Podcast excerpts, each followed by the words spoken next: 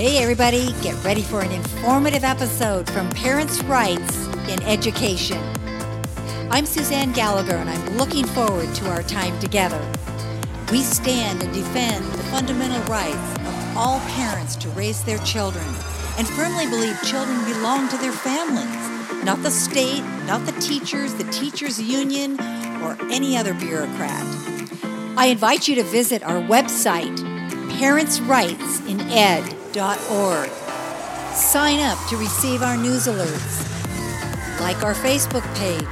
Join or form a Parents' Rights in Education affiliate chapter. Making your voice heard is always easier with others. Just grab a couple friends and you're there. We will help with training, information, branding, and contact referrals. Let's start a Facebook group for you. Submit the chapter inquiry form on our website, parentsrightsined.org. Okay, guys, let's talk about chapter affiliation. What does that mean? Are you interested in making a difference in your local area? Well, you can begin right away without the complicated process of setting up an organization. That's what makes our organization unique. We want to empower you. We don't want to control you. We can't control you. We want to energize you with information. That's what enlightening communities is all about. Uh, now, I'm going to share with you the information that we have on our Join Us page. We have a new video there, and I want you to go there and look at that and share it with your friends. Okay, Parents' Rights in Education has a free turnkey grassroots opportunity. We're looking for parents in every school district, but not just parents, uh, citizens, concerned citizens as well. And we need them in every school district in your state to join our efforts to make a difference and regain your right to direct the education of your children. PRE began in 2009 and it became a tax deductible 501c3 organization in 2011. So we're not going away. And our organization has web presence, and we have taken our message to the national level. Yay, finally, this is a national issue. Well, it's not, a, not even an issue, you guys. It's a crisis. It is a crisis. Now, our efforts have multiplied in 12 states and beyond, and others are lining up right now. Uh, while you're listening to this, people are asking themselves, gosh, you know, this is so simple. Why don't we start a parents' rights chapter and trying instead of trying to set up our own? More than one group has decided to join us after creating their own name and their own website. We must come together because we will be far more effective if we are under one umbrella that doesn't mean that you have to ask permission to go and speak at your school board. It doesn't mean that you have to ask permission to use your affiliation with us when you're speaking in public. This is why we started our chapter program so that we could empower groups to be effective in their local areas. Chapter members join PRE because we cover the marketing and the organizational pieces that um, you guys simply don't have time for. Chapter affiliation gives you access to branding, information, swag, people who inquire about joining. We'll send you those names, you guys. We can't do it without you. And we can help you with fundraising and marketing materials. It's all here. We've done it. You will now have all the branding and recognition that you need to grow your group, including banners and brochures. We set you up with a state webpage on our website. You are immediately part of something big. And when you join Parents' Rights in Education, you gain instant credibility. Now we know this works. You can just ask our our first chapter Washington State. They are going gangbusters and it's because they needed the help that we offered them. Parents' Rights in Education followers and chapters enjoy our regular news alerts and press releases. Your chapter will have a Facebook group connected to our page. We put on annual events featuring national speakers. The 2021 Safe School Summit videos are available on our website. You can you don't have time to read? Do I hear that from anybody? I don't have time to read. I don't have time to watch. Well, you know, you can just listen to a video. You don't have to watch it. I produce a bi weekly podcast. You're listening to it right now, making it easier for you to get up to speed with the issues. We understand what it is to be a parent Okay, so we often also use members' ideas and respond to requests for help at the local level, creating campaigns you all can use. For example, brochures and handouts translated into Spanish, branding, promoting policies such as opt in instead of opt out of controversial curriculums. The Parents' Rights in Education Proclamation for school boards, proclaiming their desire to work with parents when adopting policies. Wow, that's a concept, huh? And we have opt out forms, which can be adopted for any school district, and petitions calling for the rejection of anti American curriculums. Defending parents' rights, we focus on mentoring and electing conservatives to school board, providing them with good policy, solid advice, and issue information. Our school boards need us. We also engage parents to use our connections to challenge the system on a legal level. Pre was a plaintiff in a lawsuit against the Dallas School District. That case in district court was lost. Then it was appealed and then rejected by the Ninth Circuit. And finally, we applied for appeal with the help of the Child and Parental Rights Campaign to the Supreme Court. This is simple. All you need to do is fill out, sign, and return the pre chapter application agreement that is on our Join Us page. When it is received and processed, you will be contacted. That's it. Together, we will stop the erosion of parents' rights in education. Now for some news. Yes, we are involved with what's happening in the state of Oregon where I live. And there is so much going on, and you guys know this because uh, it's back to school week. We won a school board election in the city of Newberg. things have really been heating up there because they made some changes. And we just put out a press release summarizing the activities that I'm going to share with you now. It just came out today. That's the 7th of September. This reads like a soap opera. Ryan Clark of the Portland Tribune reported the far left representative from the Big Apple that would be Representative Alexandria Ocasio Cortez, just happened to be in the area last week on vacation. She was there for vacation. Yeah, she came all the way from New York to Newberg. Well, we don't believe it, but that isn't the real story here. What is real is the shocking attack on four decent office holders on the Newberg School Board. Held in May of this year, board elections resulted in the addition of two new members, Renee Powell and Trevor DeHart. The new majority, including Dave Brown and Brian Shannon, can now make some bold changes to policy, and they are doing it. Isn't that what happens in our form of government? We elect representatives and they vote.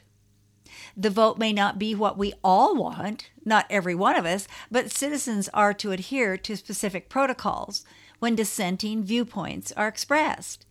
And at the very least, they are to be civil.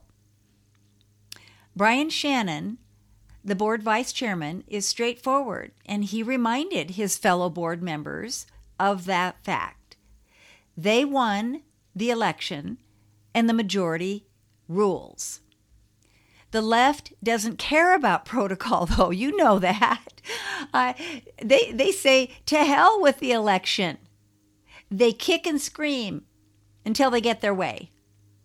And what they really want is for students to rebel against their parents and their government. Public schools have become distribution centers for far leftists, and the idea of losing ground is frightening for them. And it shows.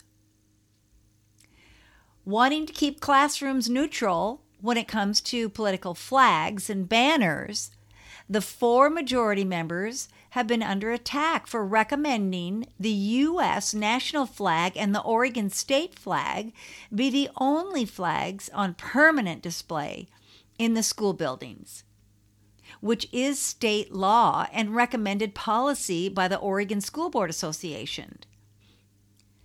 Portland style progressive activists did not disappoint with their usual unkind verbal attacks and coordinated cancel culture strategies. Business owner, activist, Kristen Stoller says she just happened to run into AOC in her dance studio parking lot. Quote, it was a full celebrity freaking out for me where I was pacing nervous, and trying to be cool and chill, said Stoller. Stoller's statement on her Facebook profile was profuse. Quote, the universe delivered the AOC to the parking spot in front of CVDA today, in the middle of this fight for our community voice to be heard by the Newberg School Board, the most fierce leader of equity, accountability, and for empowering diverse populations walked up. She is an icon, fearless and unafraid. I strive to lead like her, and today I got to meet her and ask her if she would help our little town. Thank you in advance for anything you can do to help our voices be heard. Four of the people on the school board made a decision without considering the feedback from staff and students, family, or community. Unquote. Wow, that was really something, wasn't it? Minority board member Brandy Penner, who plotted to defame fellow public servants, was aided by a number of teachers, principals, and staff within the Newberg School District in their effort to thwart the constitutional right of board members to change school policy. They do not practice any of the character qualities they espouse, such as diversity, inclusiveness, equity, or kindness. And they will stop at nothing to have their way. Harassment is one of their tactics, like uh, stalking their victims and spreading half truths throughout the community. Leftists organized a campaign. Get this, you guys, you won't believe it. Contacting all of the majority board members, employers, not just the board members, but their employers, in an attempt to get them fired. Employers were pressured and deceived with slander and misleading accusations suggesting employees were anti equity. That's it? They were just anti equity? Well, isn't that radical, unkind, insensitive, and uncaring? Ringleaders in this effort were identified on a Facebook profile page called Equity for Newberg. Quotes from the page admin were especially alarming, and we obtained those quotes, and I'm going to share them with you. Please contact the Potter's Vineyard and the Allison Inn and Spa. Renee Powell brags on her website that her art is on display at both these locations. I doubt the art and wine communities support her anti equity policies and would not want to be patrons at an establishment that does. Next quote Please contact the Canby School District. Dave Brown is the girls' tennis coach for Canby High School. Canby School District has strong pro equity policies that Dave Brown is undermining in the Newberg district. Next quote Is Lam Research aware that one of your employees, Trevor DeHart, is a board member who led this anti equity ban on LGBTQ and Black Lives Matter displays in school? Doesn't seem to match your company's claimed values. That smacks of vigilantism and KKK tactics. Go to the back of the bus, you white Christian. And don't even think about ever getting another job here. Wait, where did we put the tar and feathers? So much for inclusivity. Brian Shannon, board vice chairman, is a husband and father of two young children and the sole financial support for his family. It is alleged his employer, Selectron Technologies Incorporated, was also contacted by the activists. Of course, they wouldn't leave Brian out. Brian is a senior project manager and has worked for his company six years. Renee Powell, newly elected board member and accomplished artist, was slandered also. Her client, Newberg Resort Allison Inn and Spa, a destination resort set in the foothills of Oregon's Willamette Valley, and Potter's Vineyard were pressured to remove her art from their shop. So they did. Discrimination, anyone? What is the role of a public school? A school board, a superintendent, a teacher. What is their role? It's becoming very confusing, isn't it, based upon these actions? Well, the role of a public school is is specific. And according to Oregon law, it is supposed to equip students with the academic and career school skills and information necessary to pursue the future of their choice. Through a program of rigorous academic preparation and career readiness. That's Oregon Revised Statute 329.015. And according to another ORS statute 336.067, topics given special emphasis in instruction. A. Honesty, morality, courtesy, obedience to law, respect for the national flag, the Constitution of the United States, and the Constitution of the State of Oregon, respect for parents and the home, the dignity and necessity of honest labor, and other lessons that tend to promote and develop an upright and desirable citizenry. The school board is elected to honor the, and fulfill the majority wishes of the community creating a learning environment acceptable to all, not in deference to any minority group. The role of the local district superintendent is to follow the directives and honor the board by directing the teachers and staff to follow policy. The superintendent is hired by the board and he can also be fired by the board. The role of the teachers is to do their job as the superintendent directs them. As in so many school districts across the country, that protocol is not being followed. So, who's out of line here? Instead, the superintendent is taking orders from the far left organization, the National Education Association, and their state affiliates. The teachers also believe they have a right to teach whatever they think is best which leaves the parents out in the cold. Maybe that is why Superintendent Joe, as he is referred to by the members of the Facebook group, after meeting with staff about this issue, reported to board members he did not know what else could be done. He just didn't know. We ask, how did he know which staff members were involved? And if he knew, why did he not admonish them to back off. It's obvious where his allegiance lies.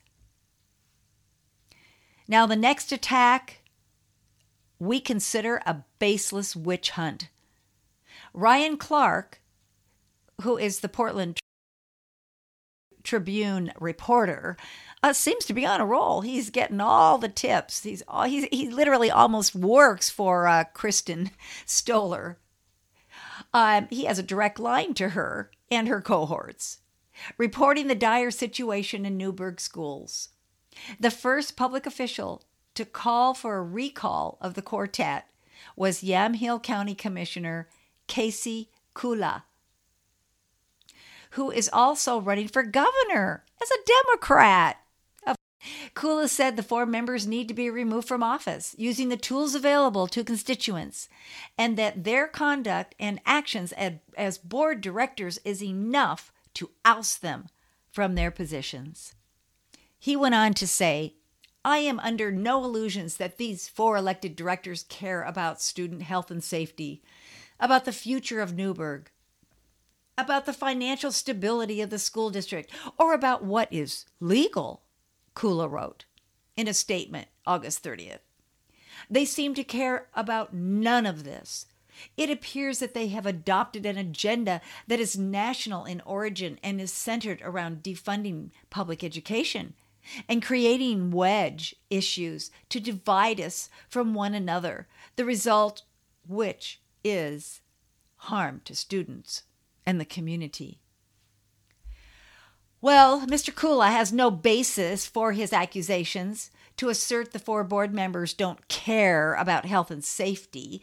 It's predictive verbiage we hear continually from progressives.